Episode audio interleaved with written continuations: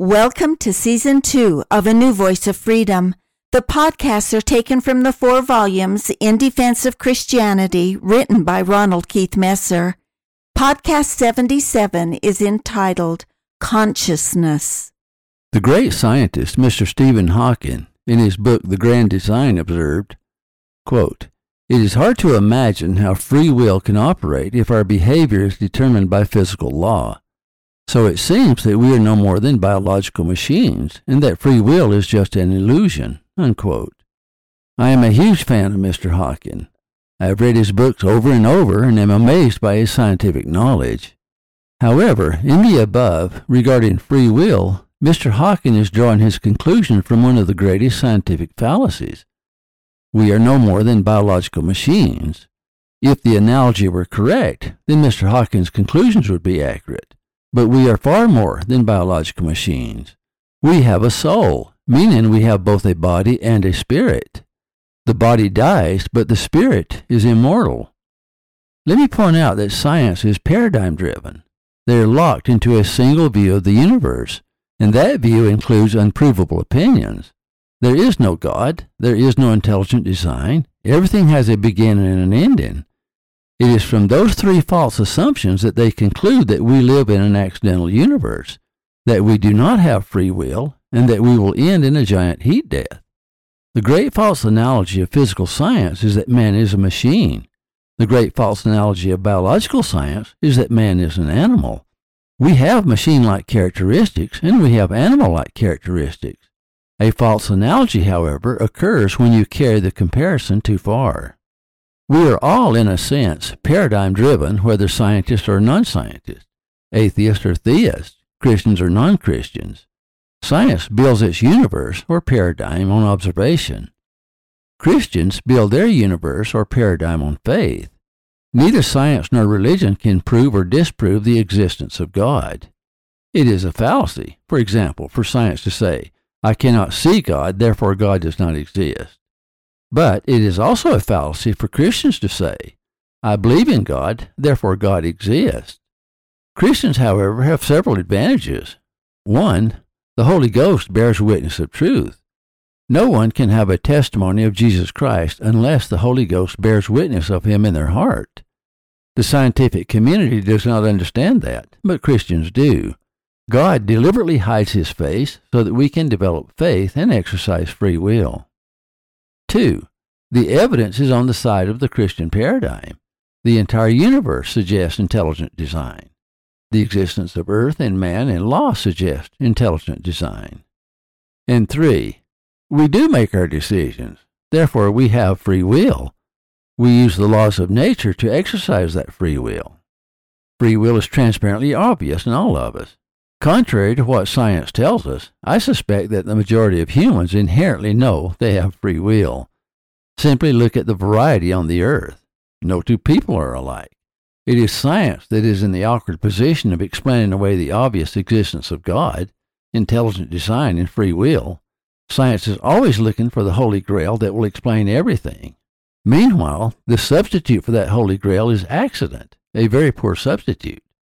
In this podcast, I want to explain why we are more than biological machines, and thus why we have free will. It is only the spirit that is conscious. Man has consciousness, not machines. The body of man, however, is a biological machine. The brain is part of that machine. The body of man does not have consciousness. Hence, the body does not have free will. Only the spirit or soul of man has consciousness. Therefore, only the spirit has free will.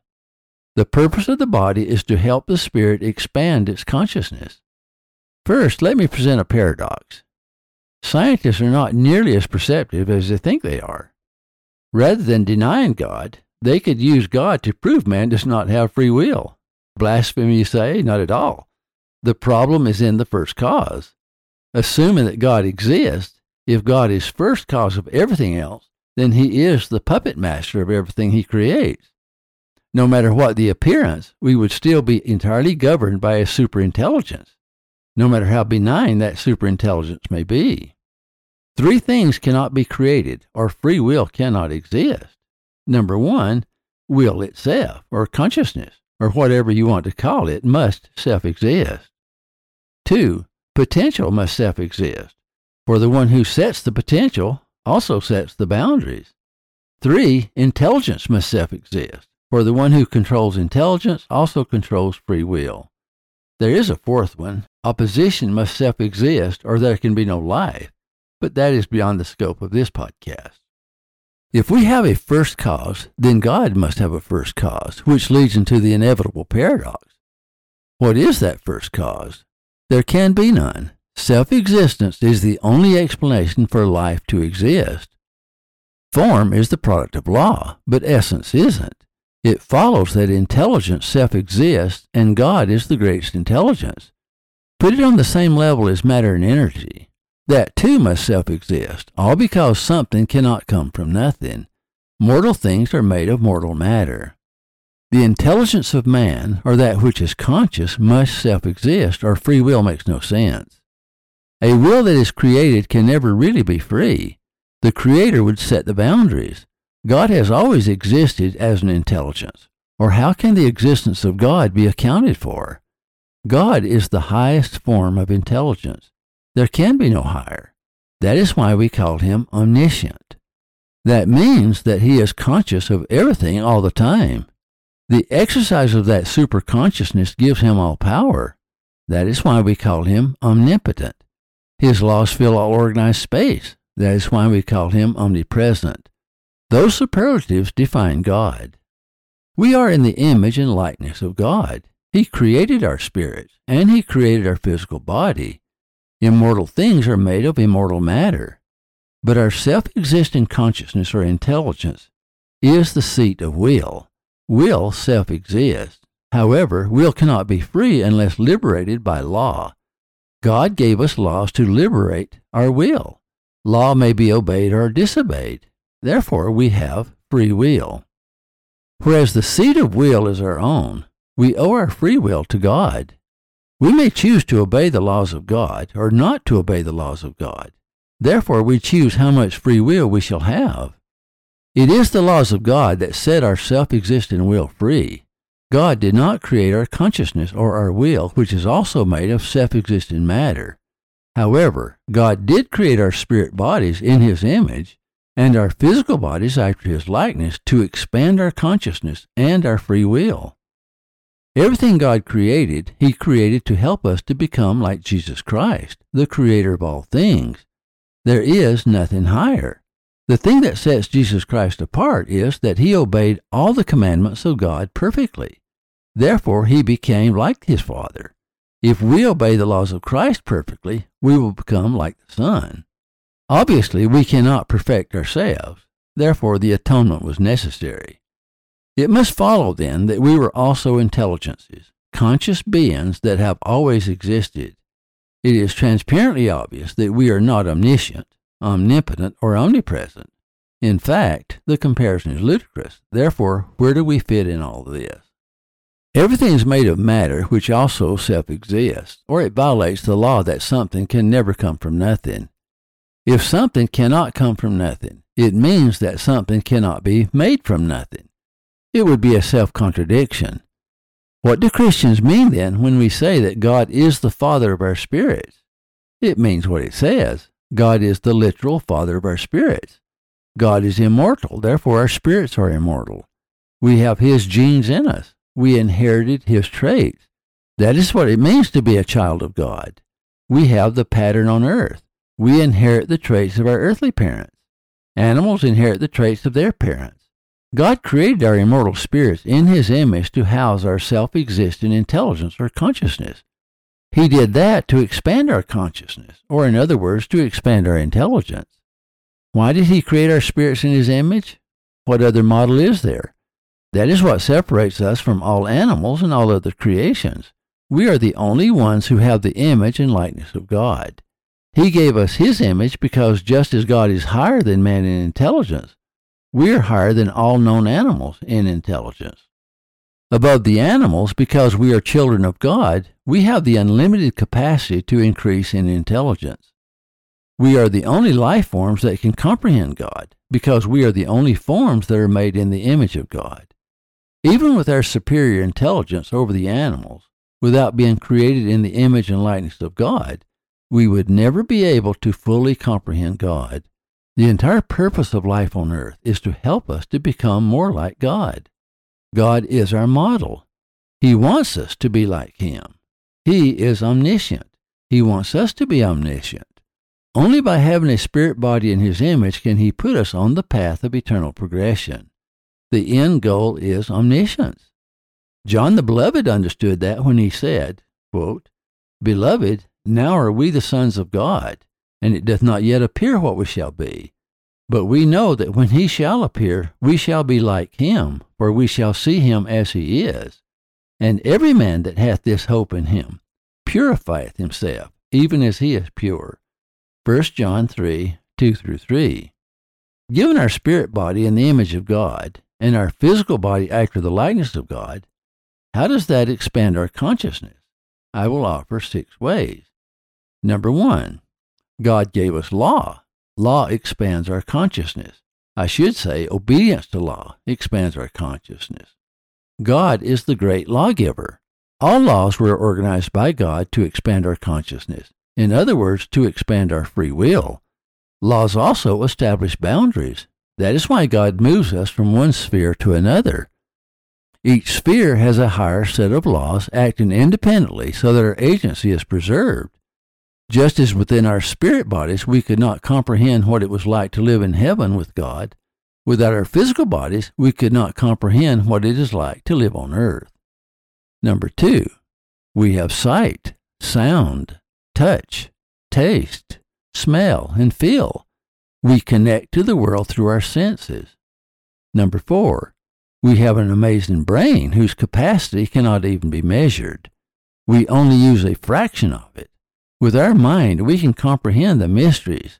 We have the use of logic, inductive and deductive reasoning, mathematics, analogy, language, and so on.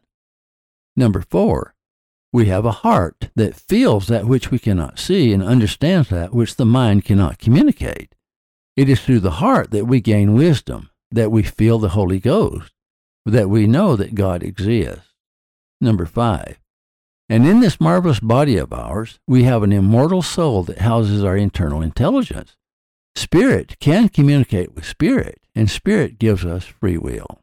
And number six, add to the above inspiration intuition, revelation, visions, dreams, the Holy Scriptures, and spiritual experiences and insights that cannot be explained away in human terms.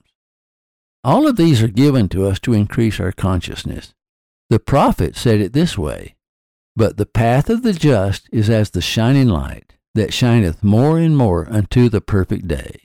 Proverbs 4:18. It is just the opposite with those who turn against God and deliberately break his commandments. Proverbs continues, The way of the wicked is darkness, they know not at what they stumble. Light begets light, but contrariwise, darkness begets darkness.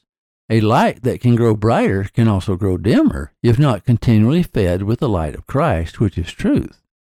Ask yourself, where else is there to go but from light to greater light? or from darkness to greater darkness. We do live forever, all of us. There has never been a time when we haven't existed in one form or another. Time would hang awfully heavily if there were no progression. Mark Twain, America's sweetheart, followed the adventures of Captain Stormfield into heaven. When time started hanging heavy on Stormfield, after he had spent hours playing a single tune on his harp, sitting on a cloud, his friend Sam Bartlett, who had been to heaven a long time before him, informed him. Now, you just remember this. Heaven is as blissful and lovely as it can be, but it's just the busiest place you ever heard of. There ain't any idle people here after the first day. Singing hymns and waving palm branches for all eternity is pretty when you hear about it in the pulpit, but it's a poor way to put in valuable time as a body could contrive. It would just make a heaven of warbling ignoramuses, don't you see? Eternal rest sounds comforting in the pulpit, too. Well, you try it once and see how heavy time will hang on your hands. Why, Stormfield, a man like you that had been active and stirring all his life would go mad in six months in a heaven where he hadn't anything to do. Heaven is the very last place you come to rest in, and don't you be afraid to bet on that. All living creatures have a consciousness of some sort. Consciousness cannot be created, but it can be expanded. Without our body, we cannot have a fullness of joy. That explains why the resurrection is necessary. Only a resurrected, immortal body can have a fullness of joy. I speak of spheres. Jude refers to them as estates. Each estate has a complete set of laws. The first estate was the kingdom of God, or kingdom of heaven, where we lived as spirits in the image of God. Jude tells us, And the angels which kept not their first estate, but left their own habitation, he hath reserved in everlasting chains under darkness unto the judgment of the great day.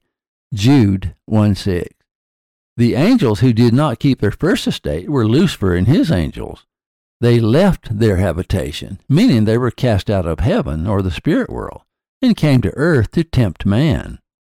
One of their curses was that although God gave them their spirit body, God would not give them a physical body. It could be argued that that was the greatest curse of all. The second curse was that they would end up in everlasting chains.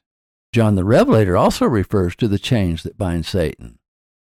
And I saw an angel come down from heaven, having the keys of the bottomless pit, and a great chain in his hand.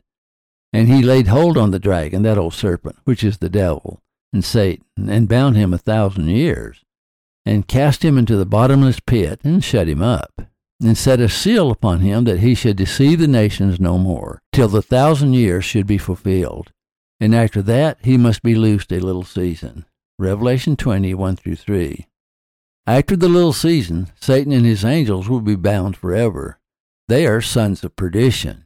Chains are a metaphor for being damned. They will live eternally without power and without progression. For a spirit with the pride of Lucifer, that would be eternal hell. God is the Father of our spirits. He is called the Father of lights. We were the lights. We were taught by God how to become like God. Otherwise, what was the point? The second estate implied by Jude is earth.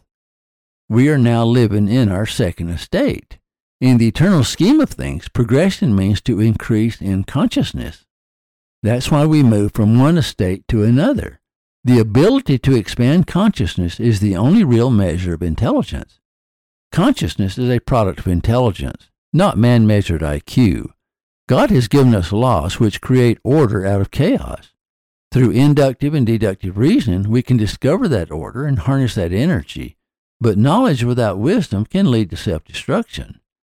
Not only do we need to understand cause and effect in the temporal world, but we must also understand cause and effect in the spiritual world. Our temporal freedom is dependent upon temporal laws, but our spiritual freedom is dependent upon spiritual laws. Our pleasures may come from temporal knowledge, However, happiness and joy can only come from moral alliance with the higher laws of God. Accidents occur in the temporal world when we ignore the laws of nature, that we loosely call tragedy. But true misery comes when we violate the laws of God, all of which were designed to increase our intelligence, to raise our consciousness, to expand our knowledge, and therefore to increase our joy. All of this leads to truth, and to have all truth leads to omniscience. Christ said, Ye shall know the truth, and the truth shall make you free. He is talking about freedom in this world and eternal freedom in the next. Now, try to imagine having all truth. That would mean all freedom. You would increase in knowledge, truth, wisdom, understanding, comprehension, and light. Only then could you be able to handle power righteously, and only then would you be entrusted with full power. The end of everything is to attain a fullness of light, a fullness of truth, a fullness of knowledge, a fullness of wisdom, a fullness of power, a fullness of glory, and a fullness of joy. Anything less in the vast, unfathomable world of eternity would be a kind of damnation. Damnation means an end of progression. Thank you for listening. Watch for our next podcast. In Defense of Christianity is available at ronaldmesser.com.